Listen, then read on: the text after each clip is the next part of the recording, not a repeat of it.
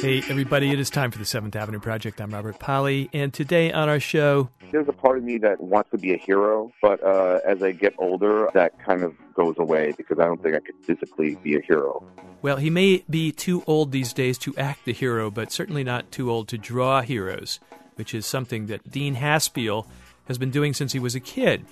Dean is a well known comic book artist, an award winning one and he has um, drawn just about every variety of comic you can think of, from traditional superhero stories with guys in tights to alt comics based on real lives, including his own, and also those of the writers Harvey Pekar and Jonathan Ames. In fact, uh, Harvey Pekar was on this show some years ago talking about an autobiographical graphic novel called The Quitter. Well, that was drawn by Dean. And then uh, Jonathan Ames was on uh, sometime later talking about his semi autobiographical graphic novel called The Alcoholic, which is also drawn by Dean. Jonathan and uh, Dean Haspiel are old friends, and uh, when Jonathan created the HBO TV sitcom Bored to Death, one of the characters, a cartoonist named Ray, played by Zach Galifianakis, was inspired by Dean. And uh, Dean's drawings were used in the opening credits, which happened to win an Emmy and uh, his cartoons were liberally sprinkled throughout the show during its three year run. Well, having uh, talked about Dean's work with other people, it is now time to talk to the man himself. I got together with Dean to talk about his career as a comic artist and also about his life, which turns out to be quite colorful and uh, comic worthy, you might say. Well, in fact, I am saying it. First of all, Dean, I want to say that I would be sorely disappointed if at some point during this conversation you do not refer to yourself in the third person as Deanie Weenie. How did you know about that? Because I read your stuff and oh, your your story about being at the Yaddo Artists Colony. Oh my God! And that was interesting to me because you know, I mean, I, I'm just going to guess here that maybe 15, 20 years ago or more, Yaddo would never have thought of uh, bringing a comic book artist in, right, along with the I, poets I, and I, stuff. I don't think so. I mean, dollars to donuts, you'd probably be right about that. And I don't think it's necessarily even like an elitist thing or anything like that. I just think, you know, for so long, com- comic books and cartoonists weren't taken as seriously as they are today, or I imagine as they are today. It's become like equal as to film and literature and song and I always felt that way as a kid, but as a kid, I was told, no, this is baby stuff. This is for, you know, nine year old boys. And yes, maybe you're introduced to comics as a nine year old boy or whatever, however old you are as a kid, but like then it doesn't necessarily have to stay there. And it's up to the cartoonist to expand that idea and, and change it. I mean, honestly, if someone said to me today, like, well, I don't know where to start, what kind of comic would I read? I'd ask them what they like to read you know, what genre, what what subject, and and I'll bet there is a comic book out there for them. You know, I know there is in Japan. You know, Japan runs the gamut everywhere. You know, they do comics about shoes in Japan. really? Um, yeah, it's insane. And and but they also like they breed that in their culture to have comics everywhere and to be part of the culture without judgment. At what point, Dean, did you start to think, I want to do this? I really want to do this for the rest of my life? I think I was cursed at age 12. I became unemployable because I wasn't considering anything else. I always wanted to write and draw stories. And I think I grew up in a household where my father was a great orator and told great stories. My mother told great stories. I mean, bottom line, a story, a long story is like a joke. You know, it's got a beginning, middle, and a punchline. So like, I was also around people who were, you know, very funny and, and told great jokes. So I was always thinking about story ultimately, I just wanted to show stories. That's the only way I can put it, showing stories. At that age, a lot of us were into reading stories, consuming them, and the escape that we got from going into stories that were, were already created. But to create them yourself, that's that's a really different thing. I was around creative people. My parents are creative. My godmother eh, eh, was Shelley Winters. I'm on planet Earth because my godmother introduced my parents. So I was always hanging out on Shelley Winters, or we would go to her house, and I'd be fighting over the remote control with Al Pacino, and Robert De Niro used to babysit me.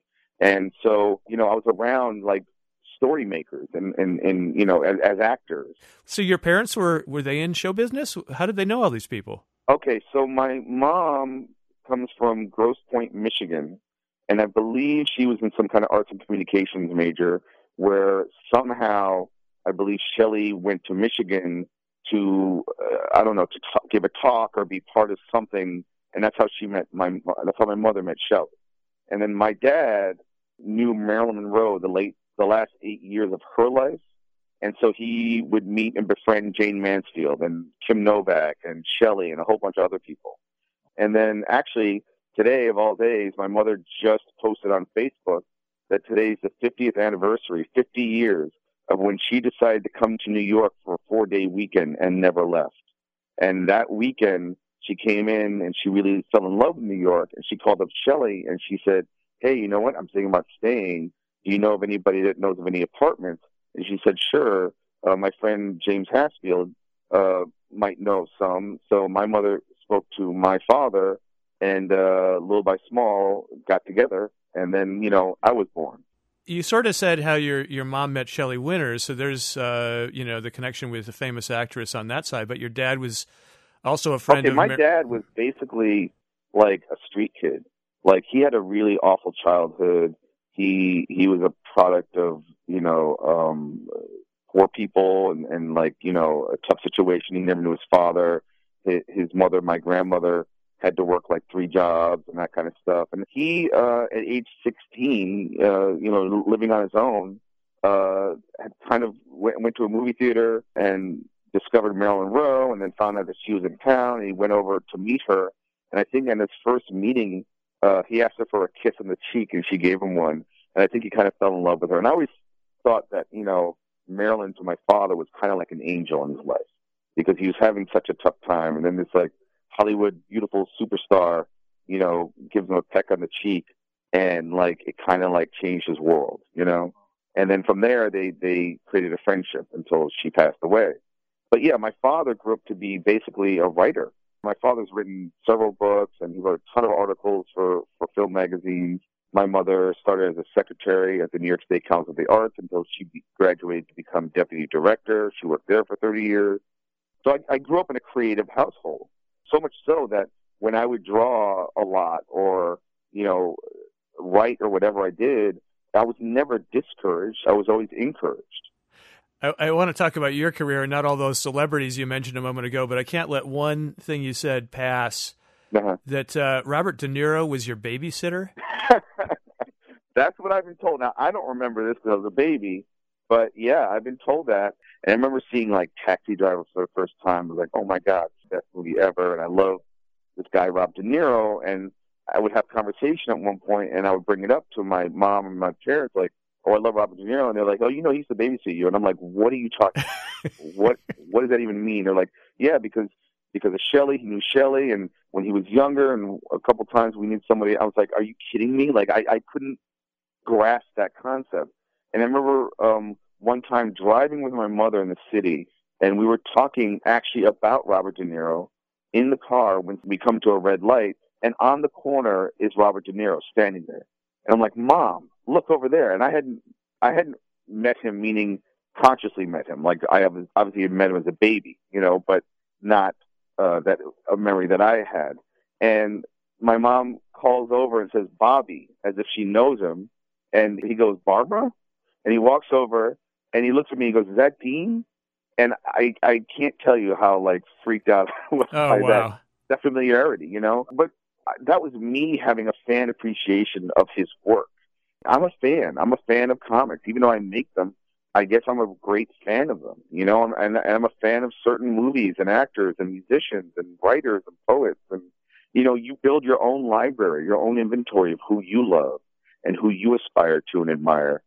Well, what were the comics that inflamed your imagination and uh, desire to be a comic artist when you were I think young? the ultimate, the ultimate comic that I think I was like, okay, someday I hope to be able to contribute to this was the Fantastic 4 uh-huh. Um, you know, I, I I grew up watching, you know, Batman on TV and reading Spider-Man comics and Batman and Shazam, but something about the Fantastic Four, uh, and I think it's because growing up my my parents used to fight a lot, and sometimes my dad would you know spank me or or you know be a little abusive. And I think what I was striving for in the Fantastic Four comics was the idea of family. You know, this idea of like you know, uh, a, a, a posse, a, a, a group that stuck together through thick and thin. You know, I was reading the same comic books when I was young, mm-hmm. and there was, of course, the cosmic uh, stuff that Jack Kirby, the artist, got into these grand images of, of mind boggling, you know, Yeah. complexity and uh, vastness. But it was also very rooted in New York. There were references to street names in New York. There was the way of talking and all of that. Now, I didn't grow up in New York, so for me, even that was exotic. But what was it Well, you like? know, Yancey Street is exactly, Street. exactly. But, uh, yeah, you go- yeah, I know. Yeah.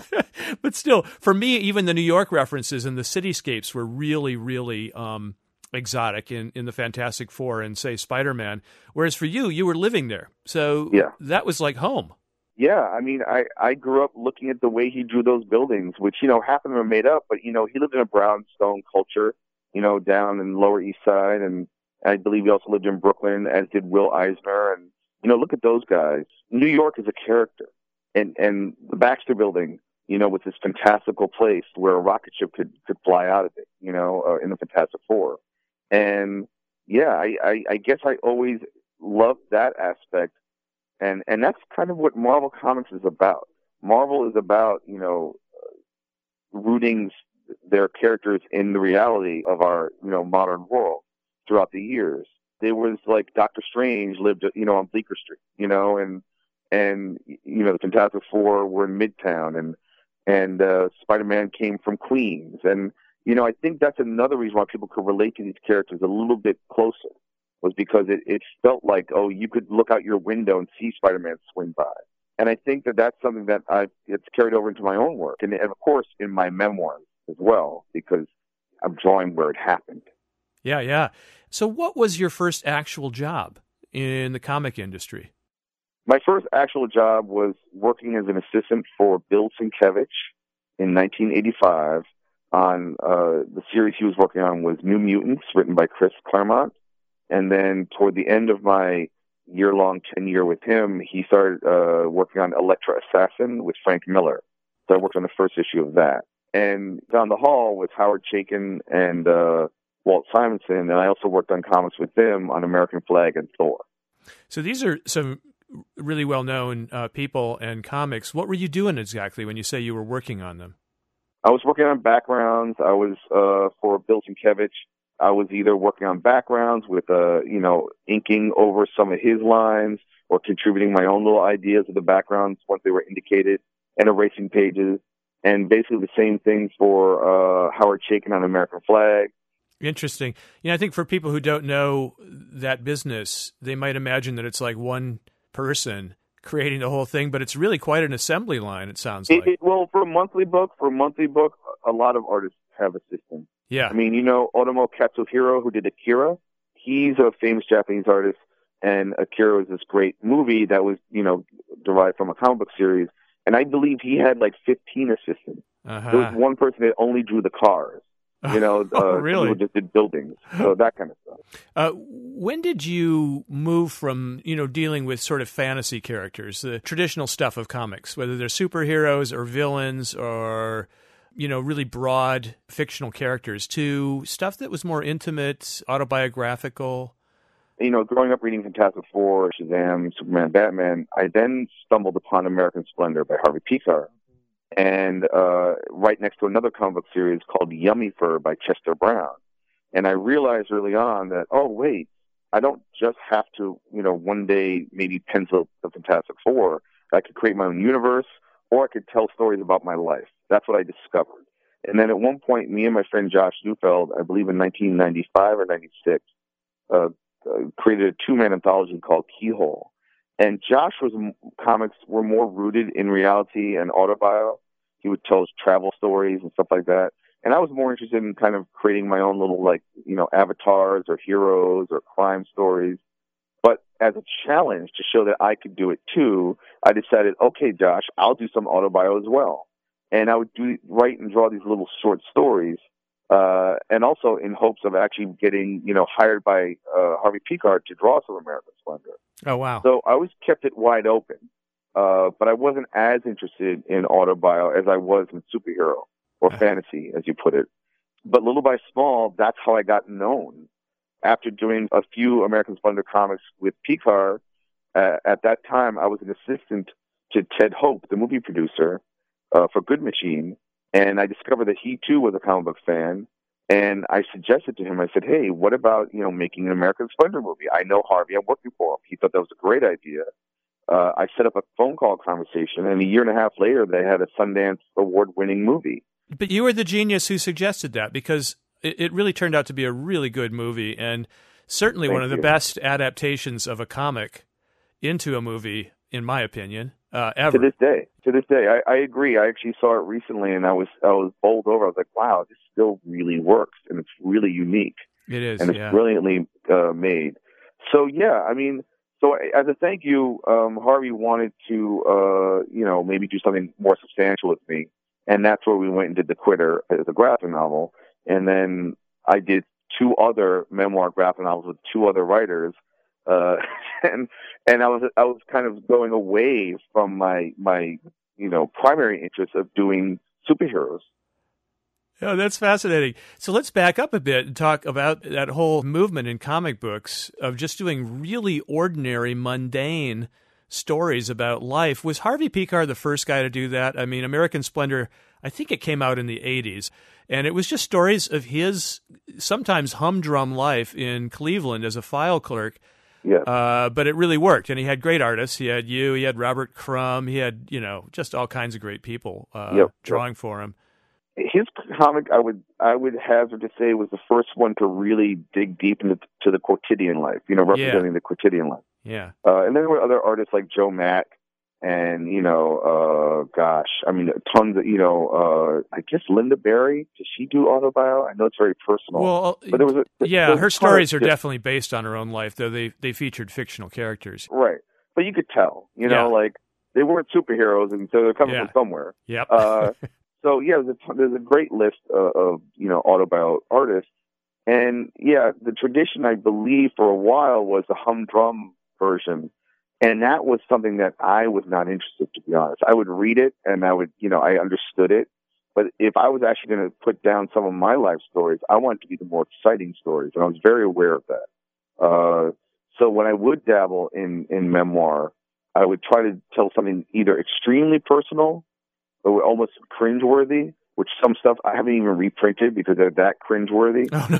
or, uh, you know, try to tell a story that kind of like could last, would test time. Does that make sense? Like, Yeah, yeah. like there's autobio that like is very rooted in, in a specific time and space, but then there's like autobio that that can be like a classic story that everyone can relate to, despite whether it's a landline or a cell phone or what city it was in. You know, to me, like there are certain kinds of stories that are just universal, and that's the kind of stuff that I that I care about telling. You know, whether it's about love or heartbreak or a certain kind of crime or an observation. Well, your most recent uh, comic, Beef with Tomato, which is the story of uh, you moving from Manhattan to Brooklyn. Uh, was it in the 90s? Uh, yeah, that happened in '97. And it's a collection of vignettes and short pieces of things that happened to you. And they range from really dramatic, like, you know, being hit by a car. You were acting the part of a uh, purse snatcher in a movie, and some would be do gooder decided to run you down with his car. Yeah, that was uh, that was fucked up. Talk about method acting. I always wondered if I saw crime in progress whether I should actually try to run the, the perpetrator over. If I mean, if it was a really horrific crime. But it wasn't even a horrific crime. It was like at worst, if they if they took what I was doing for real, I snatched the lady. Right, right. That wasn't worthy. trying to kill me. Yeah, that was not worthy of uh, being run over.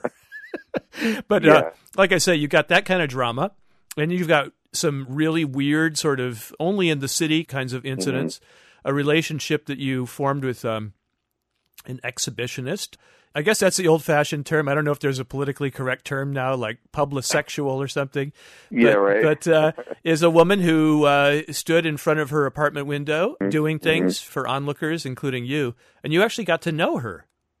You know, it's funny. Not only did I get to know her, but at the very end of the story, I, I talk about her having a relationship with another person with an aquiline nose or aquiline nose. Yes, yes. That's Jonathan Ames. Oh, yeah. That's Jonathan Ames' weird little cameo in, in a sentence. Uh, and we didn't know each other back then. Oh, really? We we discovered that years later after I met him in like 2001 that he used to go hang out on this very street because he dated a girl for a little while. Uh, and we, we, we matched up and realized that was the same girl. Oh, that's hilarious. We should say for listeners that a, if they listen to the show, they know Jonathan's been on the show a number of times over the years, most recently just two weeks ago. And it was through him that I connected with you because you and Jonathan have worked together on a lot of projects. Right. Uh, we might as well talk about that. Um, sure. Well, first, let's just uh, read from Jonathan's introduction to your latest book, Beef with Tomato. I met Dean Haspiel in 2001. He came up to me in a cafe on Smith Street in Brooklyn. He said he had read and enjoyed a column I used to write for the now defunct New York Press. He went on to tell me that I should read his comics and that we should be friends. Dean is a very gregarious and confident person. I did what he said. I read his comics and became his friend. I'm very glad I listened to him on both fronts. Uh, so you just walked right up to Jonathan, who at that time was writing a kind of interesting and kind of crazy column in the New York Press about some Right. uh, wild stuff that he was doing. And uh, we've talked to Jonathan about that on the show. But then you drew a graphic novel of his called The Alcoholic, Right. part fiction, part autobiography. And then you guys got together on um, Bored to Death, the HBO TV Right. series, right? Right. Did Jonathan have you in mind uh, from the beginning as sort of model for um, the Zach Galifianakis character, Ray? Well, uh, so just to step back for one Yeah, second, yeah. with Ray, and, and Yeah. just it goes to my nature. Like I said, when I admire someone and I recognize them, I I tend to knee jerk react by going up and saying thank you. So I think that first meeting was just me going up to John and saying thank you because like for a few months before I met him, I was talking to my friend Bob Fingerman, who's another cartoonist, and he also does autobio as well. And we were reading like some of Jonathan Ames's columns to each other, cracking up, or or from book collections. It's just like fun little things to kind of do. So it was really cool to suddenly meet this guy that who's who's you know uh, stories I've been reading to other friends, uh, and he was very open uh, to it and and kind. And yeah, I guess I did kind of like bully him a little bit to be my friend, but then we turned out to be friends. And I'd always loved his writing, so I said we should try to do something together, and that's where the Alcoholic came about. Uh, that was published by DC Vertigo Comics. And then when he had written a short story that a, a TV producer picked up on, and the short story was was kind of like Jonathan dabbling into his own little detective kind of mind, and uh, it was a singular character story. When they were fleshing out the TV series, is when he realized he needed to create a little en- ensemble, you know, cast. And because we've been hanging out, I guess that's where he decided, okay, let me do a version or something loosely based on Dean, which was to be a cartoonist pal, uh, played by Zach Galifianakis. And, uh, and of course, Ted Danson played, uh, another character, which was, I believe, like his, probably his best role of his career. He was so amazing in Yeah, that- I agree. show. Yeah. Um, but when the series was done, so I drew I drew the, the comic book pages and comic book art that the that the Ray character uh, draws, and then I, I I won an Emmy for helping uh, with the opening credit sequence uh, for the show.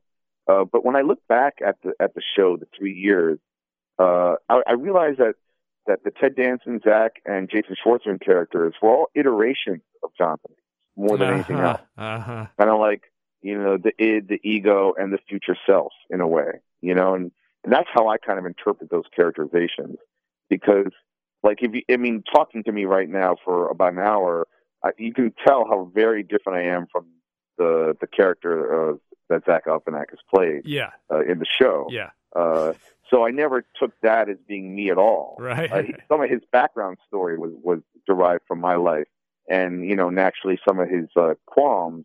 Uh, but I really felt like it was more Jonathan. Like those three characters were all Jonathan. You know, it's it's funny talking about Jonathan's work in the context of a bigger conversation about comic books because Jonathan came from a, a background as a uh, as a serious novelist right out of college, and I don't think he was into comic books before you guys collaborated. Maybe I'm wrong about that, but when I look back at Bored to Death and I look at Zach Galifianakis, Jason Schwartzman, and Ted Danson and their adventures, doesn't that seem like a, a trio of kind of funny superheroes? You know, it, it really is in that way. And and just to correct one thing, uh, Jonathan did grow up reading the Avengers. Oh, did he? Comics, so he oh. was he was a, a, a, somewhat of a fan. I didn't know that. You know, he didn't keep up with it, but he he was a fan. In fact, he always if you ever talk to him again about it, uh, there was this famous story called the Korvac Korvac saga that he was very disappointed in. I think it was the comic that maybe made him stop reading comics for a while. Uh, it was an Avenger story, but um, yeah, I, I agree. He created this like team, this little team of adventurers. Yeah, and the thing that's beautiful about Jonathan's work, uh, especially in television, is that there are no hard uh, black and white villains and heroes. Everyone is gray. Everyone has a lot of, uh, you know, has mistakes, uh, or or that no one's a knight in shining armor. And I feel like maybe what happened to Bored to Death, where it got lost in the mix of television, is that they, these were hopeful characters. That you know, every episode were kind of playful and were were a little bit oddball and goofy, but also, I mean, it, I, I feel like the show could have been made in the 1950s. You know, like, yeah. uh, and I don't know as much as I love a Breaking Bad. How do you compete with those kinds of TV shows being made today, which are much more bleak and dark? You know, and and now he's doing it again with Blunt Talk and and I hope that he prevails because I love these characters that he writes and these stories that he tells because no one's doing them. Yeah, yeah. Uh, by the way, um, there were no villains perhaps in Bored to Death, but wasn't uh, John Hodgman pretty much of a dick? Oh, I mean, yeah, they're dicks, dicks galore. In fact, in fact, that's what I drew. Think about it. yeah, Hodgman is amazing, especially when he got the mustache. Holy. Shit. He's like some like hamburglar or something, you know. He loves that thing though. He still has it, right? I know he still has it. It's amazing. I had him on the show, and I think it was pretty early in his mustache phase. Uh huh. And I, it was a phone interview, so I had him rub the mustache on the phone just so people could hear what it sounded nice. like on the radio, uh, nice. uh, since they couldn't see it. Uh, well, he's got such a boyish look, you know, for such a egghead, you know, like a guy who's so smart yeah. that maybe it balances him out. I don't know. I don't know what it is. do, do you know him personally at all? I've, I've, uh, to say no personally, I mean, yes, but we're not friends. We don't hang out or anything. But whenever I've seen him on the street, you know, we acknowledge each other and hang out and talk for 10 or 15 minutes, you know uh, one day we'll have each other for dinner. He he seems to always be in character, you know, in some way or other, as this kind of stuffy, pseudo academic dude, yes. uh, old fashioned expert windbag. Uh, does John ever just like drop that completely and act differently?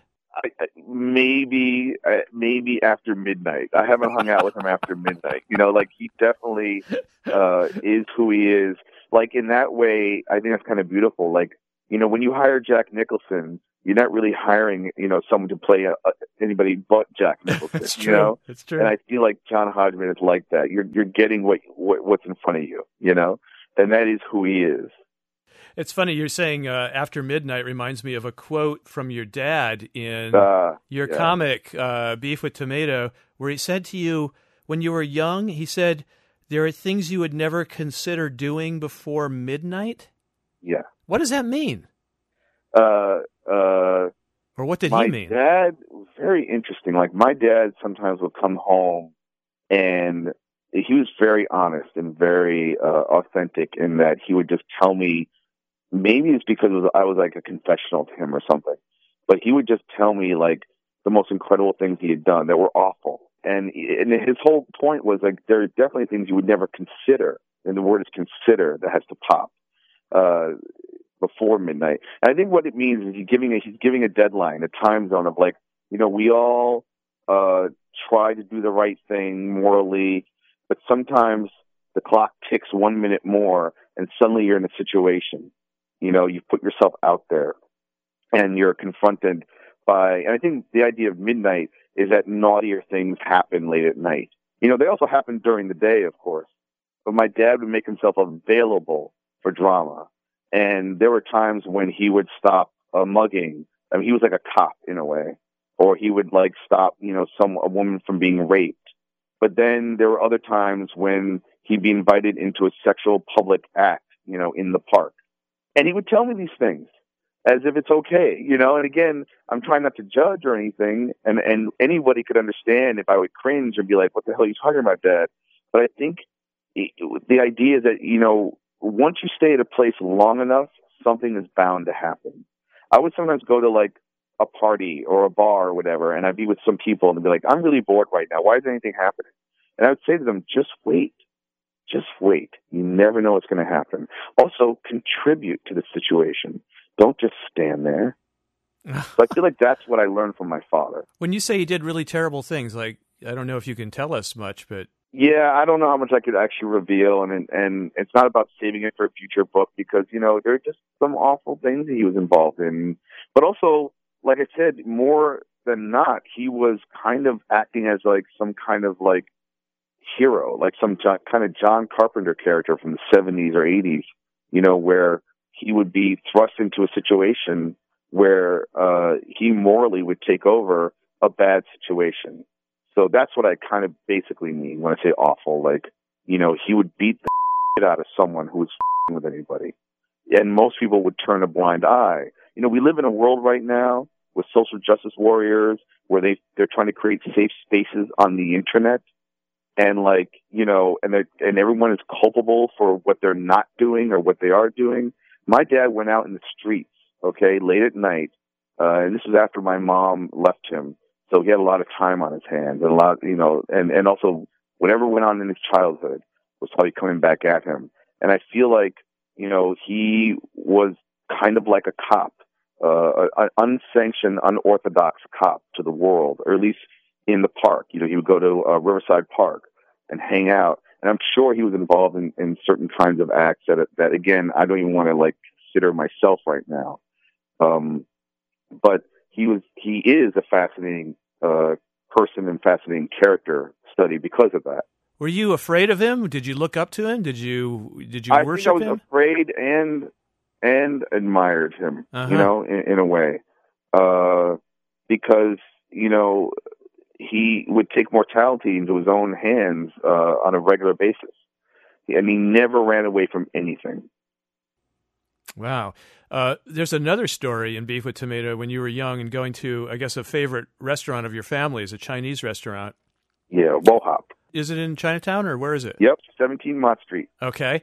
And this is a true story, right? The story of a of a Greek gangster who came into the restaurant and attempted to. Oh, I'm sorry. No, that's not Wo Hop. That's different. That was uh, Rickshaw, I think it was called. And, and we were sitting in in a restaurant eating, and uh, we got up, and this Greek gangster, we didn't know he was a Greek gangster at the time. He was speaking Greek, started yelling at me and my father because we didn't bust our trays. And my dad looked at him like, "What the f- are you pointing the fingers at us for?" And then the guy, I don't. How did I tell the story? Did my father throw the bus tray at him? The only bit in the comic book is you leaping up when the guy reaches into his jacket for a gun. Okay. There, there was a part of the story I probably cut out where there was an interaction between with, with the actual bus tray. I can't remember. It's possible my dad went over him. Oh, you want the bus tray? So he goes and throws the bus tray on the guy's table, and then the guy picks up his chair, throws it at, at us. We dodge it, and and he uses it as a way to then be able to grab into his chest pocket, which to me said, from all the movies I've ever seen, oh, you're going for a gun right now. So the first thing I thought of was, let me throw my body against him and grab his arm and push it against him against the wall as hard as possible. And at that point, I didn't know what was going to happen next. And what I saw was my entire family beating the shit out of his face with their fists. When you say entire family, you mean mom, dad, sis? Mom, my brother, and my dad all beating him up while I held him against the wall. Uh, and that's when we discovered, you know, he had a gun. Uh, luckily cops came by as we were holding him down and they, and they all surrounded him and retrieved his gun and they didn't press any charges against us or anything. I guess the, the restaurant had called and he had been belligerent like, maybe before as well. He seemed, he appeared to be drunk too, you know, because he was just so like rambunctious. But yeah, I, I, I guess that's something I learned from my father. You know, there's a funny story I want to tell if you don't mind about my dad that might sum up, you know, uh, a part of his personality. We had a newsstand that I also bought comic books from on 79th Street and Broadway on the corner. And so we went there on a regular basis. And my dad uh, went downstairs to get the newspaper. And as he walked up to the guy that we knew at the newsstand to get the newspaper, an old woman brushes up against him and like leans into him and then throws herself to the ground and starts screaming, that man just knocked me over. He's trying to hurt me. He knocked me over. And like a crowd formed. And my dad was like, looked horrified. Like, what are you talking about? I didn't do anything. And he's looking at her and he's looking at the people and they're all looking at him, you know, judging him as a bad guy. And he looks over at the newspaper, the guy, and the newspaper guy kind of rolls his eyes like, oh, shit, like what to do. And my dad went against better judgment says, and if you stand up, I'll knock you down again. and all these people who are trying to be heroes suddenly, you know, uh, limp away. She kind of gets up, dusts herself off, and walks away. And my dad's standing there like this monster, you know, like, it. You want me to be, be the bad guy? I'll be the bad guy. I'm not going to, like, you know, uh, uh, tell you guys and try to get out of this. And then another, a, a stranger came up to him and said, thank you. That woman's been doing that all day long, and people have been paying her off to, like, shut her up. So that kind of, in a nutshell, describes my father. what a character, man! Was he was he the inspiration for any of your comic uh, characters at any point? Um, I recently did uh, uh, ten issues of the Fox for Archie Comics. Uh-huh. They have a a superhero line that was originally called Red Circle, is now called Dark Circle. And what was interesting about this character, the Fox, is that he's a superhero with no superpowers. He's a reluctant one at that. In fact, the way I was writing him was that, you know, entering in his life, is that he wants to quit being the fox because he started being the fox as a reporter so he could draw out the story and get the story and be a journalist and kind of like provoke things. And in that way, he became a freak magnet. And now the stories won't stop, you know, so it's kind of impacting his life too much and it's threatening his family. So he wants to quit being the fox. So I kind of slightly based his characterization on my father because my father put himself out there, you know, and he's not a superhero you know, but he he kind of did superheroic things. Uh, again, you know, uh, not saying that it was a morally correct sometimes, but you know, he is a fascinating character. So in a way, my father was my first superhero. What was he doing for a living all this time? Uh, writing, just writing for magazines, and again, writing a few books. Oh, so he wrote a few books on Marilyn Monroe. So he's a journalist. I would say he's a journalist. I mean, not proper, you know, not like, you know, for newspapers and stuff, but for, you know, Hollywood magazines. And uh, there was a magazine he wrote for called Films in Review, um, some other kind of magazines like that. And he also, because he's probably considered the authority on Marilyn Monroe, he'll sometimes go on TV shows and, and you know, be a consultant. Huh. Dean, what was it like uh, working? Uh, I'm kind of circling back here, um, working with Harvey Pekar. I, I met Harvey in fact, uh, only once uh, to interview him in part about the uh, graphic novel that you drew, that you did the artwork for, that was his story called The Quitter, about right. him growing up as a kind of angry kid, uh, had a tendency to quit stuff if he wasn't the best at it, and he also got in a lot of fistfights. Yeah. Um, you've got some great, yeah. great panels of Harvey cold cocking people who crossed yeah. him. it surprised a lot of people that comic because that's not the kind of stuff he wrote. No, know? no, he, yeah. But he was revealing himself in a way that portrayed him as a bully in, in a lot of ways, and yet also, I mean, we we had called that comic when we pitched it something else. I had come up with a title uh, that later on I used called Street Code, and it was just an ambiguous title for Harvey. For me, it meant something, but also was derived from a Jack Kirby's only uh, memoir comic, which is about seven pages long or something called Street Code, and I always loved that title. Mm. And I remember one day Harvey calling me up, and he was really upset, and and I think he was upset because he just wanted to admit something to the world. So he was kind of like just you know getting used to the idea of it, and it was it was him being vulnerable. And he calls up, he's like, I, I want to change the name of that comic. I want to call it The Quitter. I want everyone in the world to know that I was a quitter. And I'm sitting there going, uh, okay, I mean, I'm not going to argue with you, but I didn't know where that came from and why he wanted the world to know that he was a quitter. Maybe he was having a bad day, or maybe, again, he was confronting something about himself that he didn't want to confront.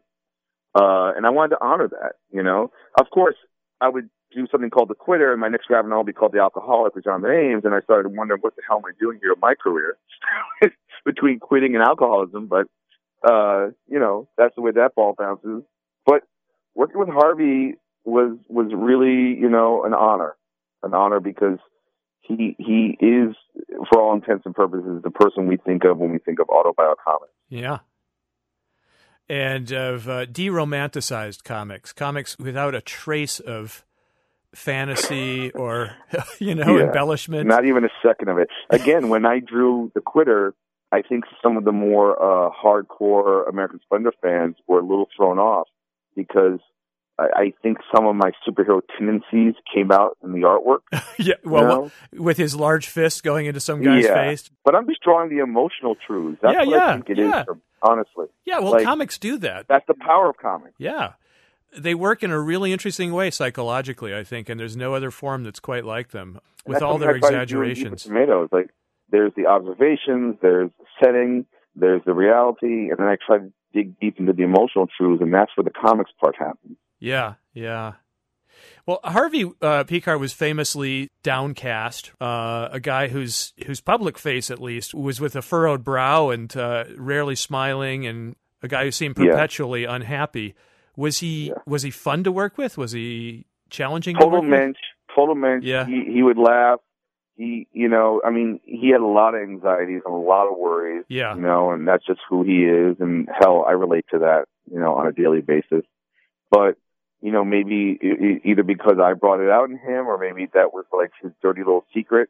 He basically was, I believe, a pretty enough happy guy. I mean, he uh he lived to his means.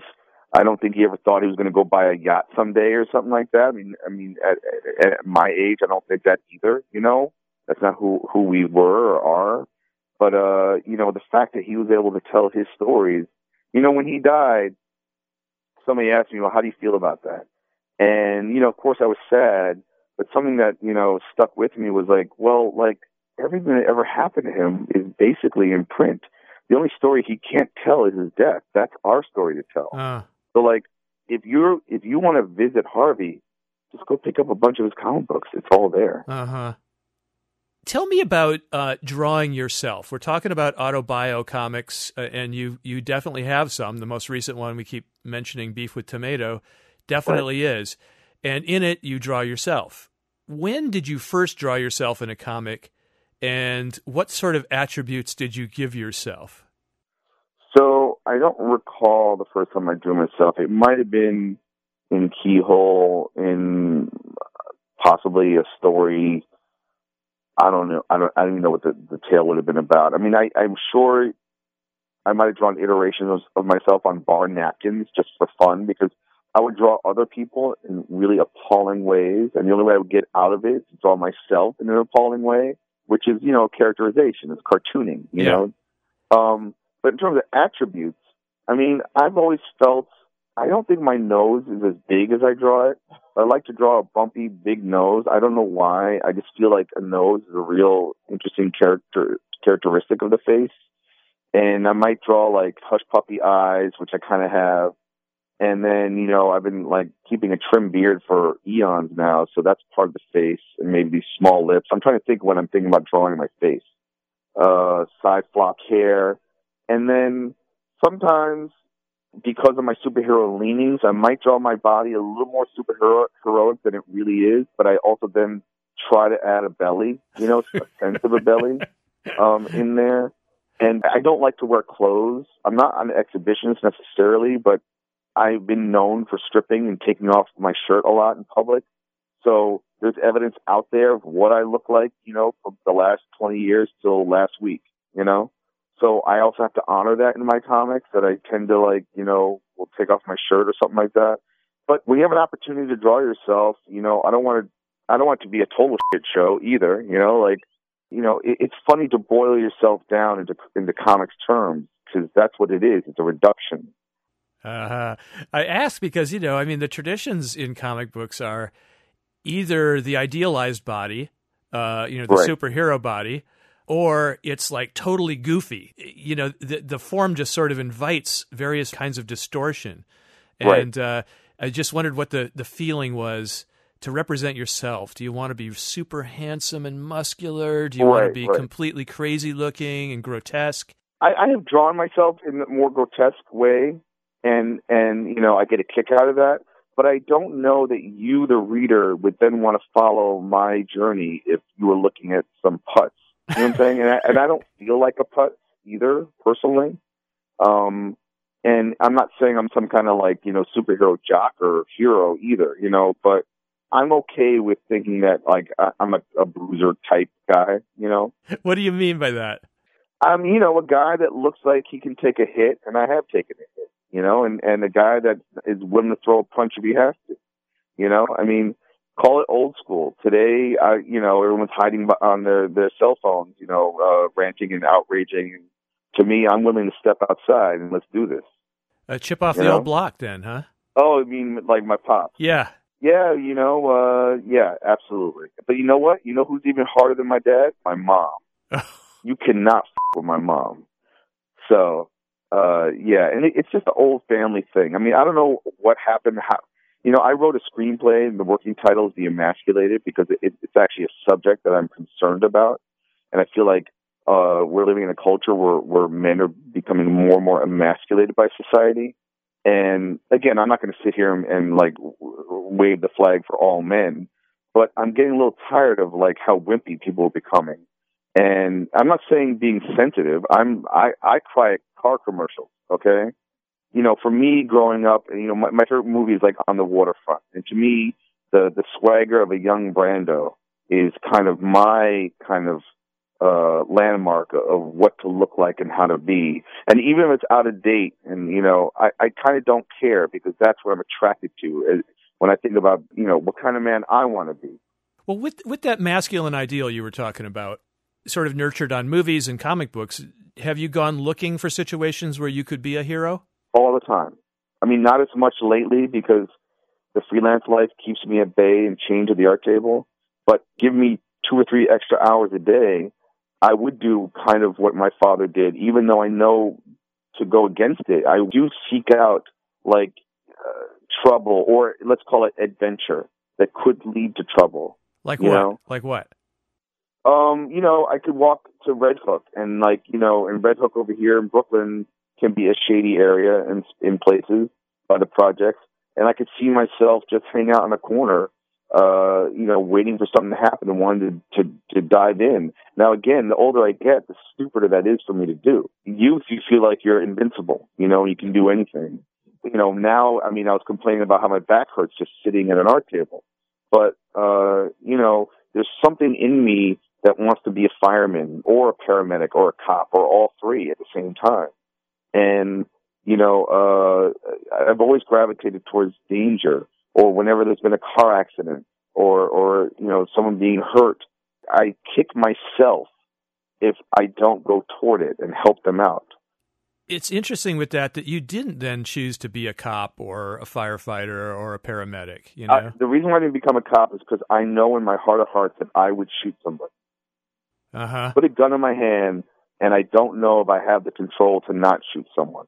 Oh, really? You know, for better or for worse. And I don't mean that in any kind of weird kind of like, you know, I, I can't wait to kill people kind of thing. I think that something irresponsible would happen with being a gun. And that is kind of how I feel about a lot of cops, to be honest. I'm like, how do you know wh- that, you know, to hold a gun and when to shoot and when not to shoot? You know, and we have all these troubles with, with cops and guns these days or forever. We're just seeing it more and more because we live in a surveillance society now, uh, where everything you know is recorded. But uh, so I don't trust myself with a gun. Bottom line, and I never want to have a gun in my hand. Let's talk a little bit about your. Um, how long does one stay at Yaddo? A month uh, at the. Um, whenever I've gone, it's only been about three and a half to four weeks. I always go for writing, but for art, I think you can get from six to eight weeks. So this is the prestigious old artists colony retreat in upstate New York. Yep. Uh, you have to be someone to get in there, and uh, I don't know. I mean, uh, wasn't it all expenses you, paid? I, mean, I like think you have to have certain accolades, possibly, yeah. in order to get in. Yeah, I get it. I mean, it, it, I get that. I mean, because it, it, that uh, you know, Yaddo and MacDowell are considered the most prestigious, you know, exactly, artist residencies yeah. in America, and I think that in order to get in, you probably have to have a pretty good resume or at least something that recommend you besides the actual art that you're proposing, you know, whether it's story, film, you know, uh, music, uh, writing, and uh, I have been very lucky to have gotten in now three times huh. uh, out of four submissions, and uh, it really is, uh, in the true sense of the word, retreat. Well, the idea is to give really worthy artists the freedom to focus on their work, and meanwhile, everything else is taken care of for them their meals, their yeah. lodging, all that stuff. And they're pampered, you know. Um, but yeah. what I'm curious about, and I think you allude to this in a little essay you wrote about one of your experiences there uh, in uh, Beef with Tomato, which, by the way, is a comic book, but it also has short essays in it, um, yes. short autobiographical uh, stories. And you alluded to this that artists are sensitive, they tend to be insecure, their lives tend to be shapeless in a way, you know, people with nine to five jobs have structure. Artists don't have that structure. So they struggle a lot. We all know that. And now, right. you, now you put them all in one place together and say, okay, just do your thing. And we'll take care of the rest. What sorts of things happen? Well, there is a quiet time, at least at Yaddo, which is the only one I've done. And that's usually from right after breakfast, let's say 9 o'clock till about 4 p.m.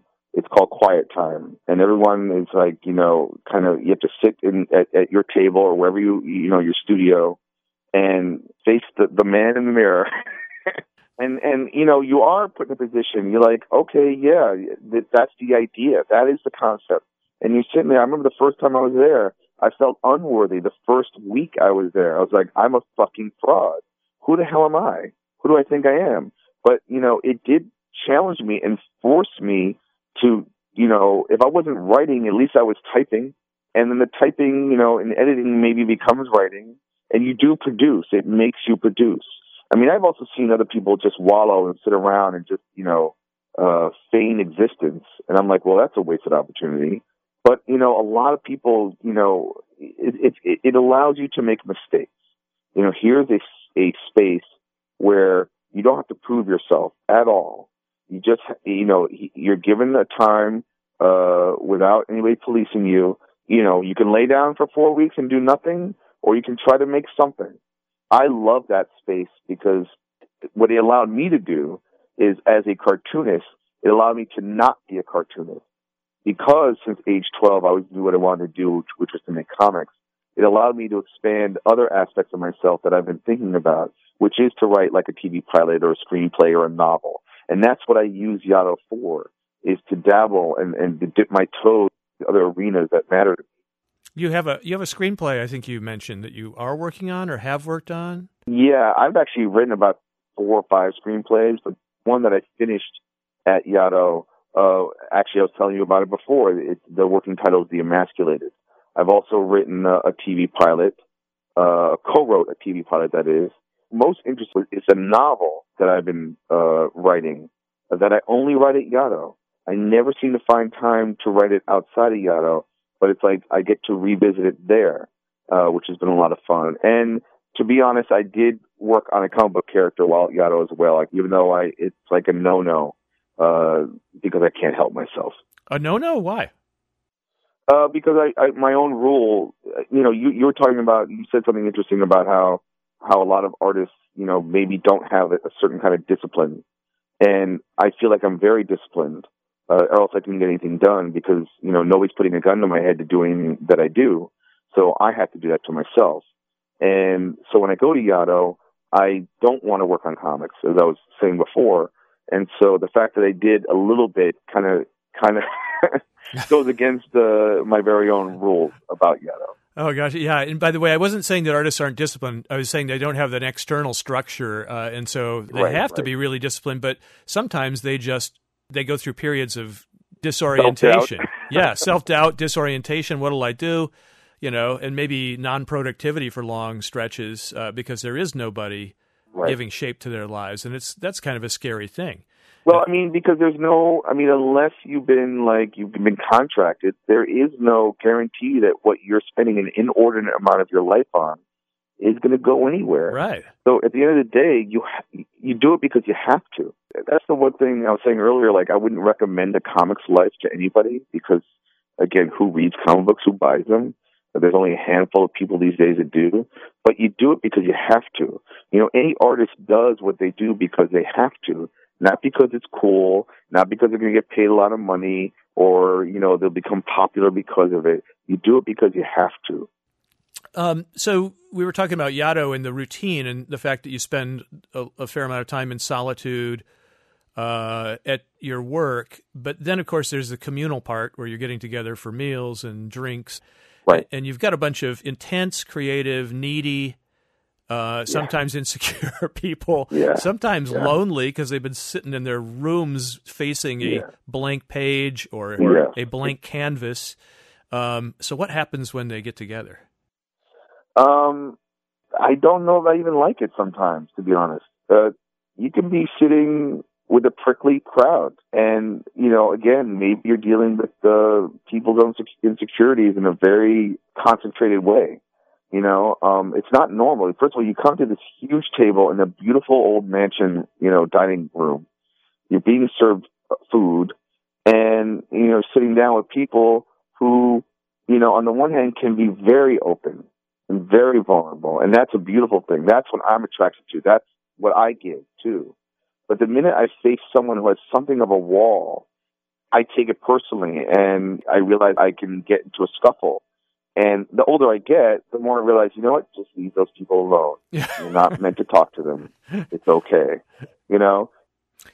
Do some of them at least uh, talk about what they're wrestling with in their work? I mean, if you spend all day trying to get through, let's say, uh, a paragraph if you're a writer, or trying to figure out how to render something if you're a you know visual artist right uh, it, it can be exhausting I, yeah yeah yeah absolutely. And what, what i actually realized in the last one i was gravitating toward the 70 year olds like the people who are older because and and one was a pulitzer prize winning composer. And what a fascinating person. And yes of course we're all struggling. And and and that's where you break bread. Like the minute you admit your vulnerability it levels the playing field. So i don't care if you won an award, if I won an award, you were recognized for this, or you wrote or drew that amazing thing that I know about, it humanizes you, the vulnerability. And I feel like that's what's important. And that's where you break through the cracks. And then you can, you can sit down and have a parlay. And even though one person might be talking about a different discipline from yours, you can meet in the middle because of the struggle. Uh huh. You know, I have one more thought that I was thinking about, like the difference between fiction and memoir whereas fiction is supposed to span time, I believe, whereas memoir can be stuck in time. And one of the things I like to do in my own memoir is to span time so that it becomes, I don't know, more classic or universal. And, and I feel like that's what I'm striving for. And I don't know Beef with Tomato totally does that, but I feel like there's a bunch of vignettes in, in the book that, you know, can be read at any time. It can be read now. It can be read 20 years from now. And I hope that that's the kind of uh, testament of life that I'm leaving behind with this book. Yeah, I, I've been struggling with that myself because so much of what I consume on a daily basis does seem like filler uh, that evaporates really fast. And I've been It's like a ticker tape. It's yeah, exactly. Yeah. Yeah, it's like sitting there reading one of those old stock tickers every day yep. all day long. and before you know it your life is over. Yeah, it's bizarre and like I remember indulging time. I recently was telling someone I'm going to go watch a movie right now, and they said, "What did you say?" I said, "I'm going to go watch a movie," and they were like, "Isn't that like two hours long?" I was like, "Yeah." They're like, "I haven't been able to do that in years." I'm like, "What the hell are you talking about? You can't turn it off for two hours. You can't put the phone down for two hours and watch something and immerse yourself." Well, Dean, I really enjoyed it. You only let me down on one uh, on one count. You never referred to yourself as Deanie Weenie. I didn't think we needed to do that. I think we did that right off the bat, my friend. And by the way, I uh, realize I never fully explained that Deanie Weenie reference. It is from uh, an essay that Dean included in his most recent comic, Beef with Tomato, about his time at the Yaddo Artist Colony, where he says that uh, in order to inject a little levity into otherwise serious situations, he would sometimes refer to himself in the third person as Deanie Weenie. Also, uh, Dean and I had a, a, little email exchange after our interview, and uh, one of the things he wanted me to know is that, quote, though I come off as an advocate for old school masculinity, I am truly one sensitive Empathy is my spinach. Well, this has been the Seventh Avenue Project, the radio show and podcast for sensitive, empathetic, spinach eating fucks.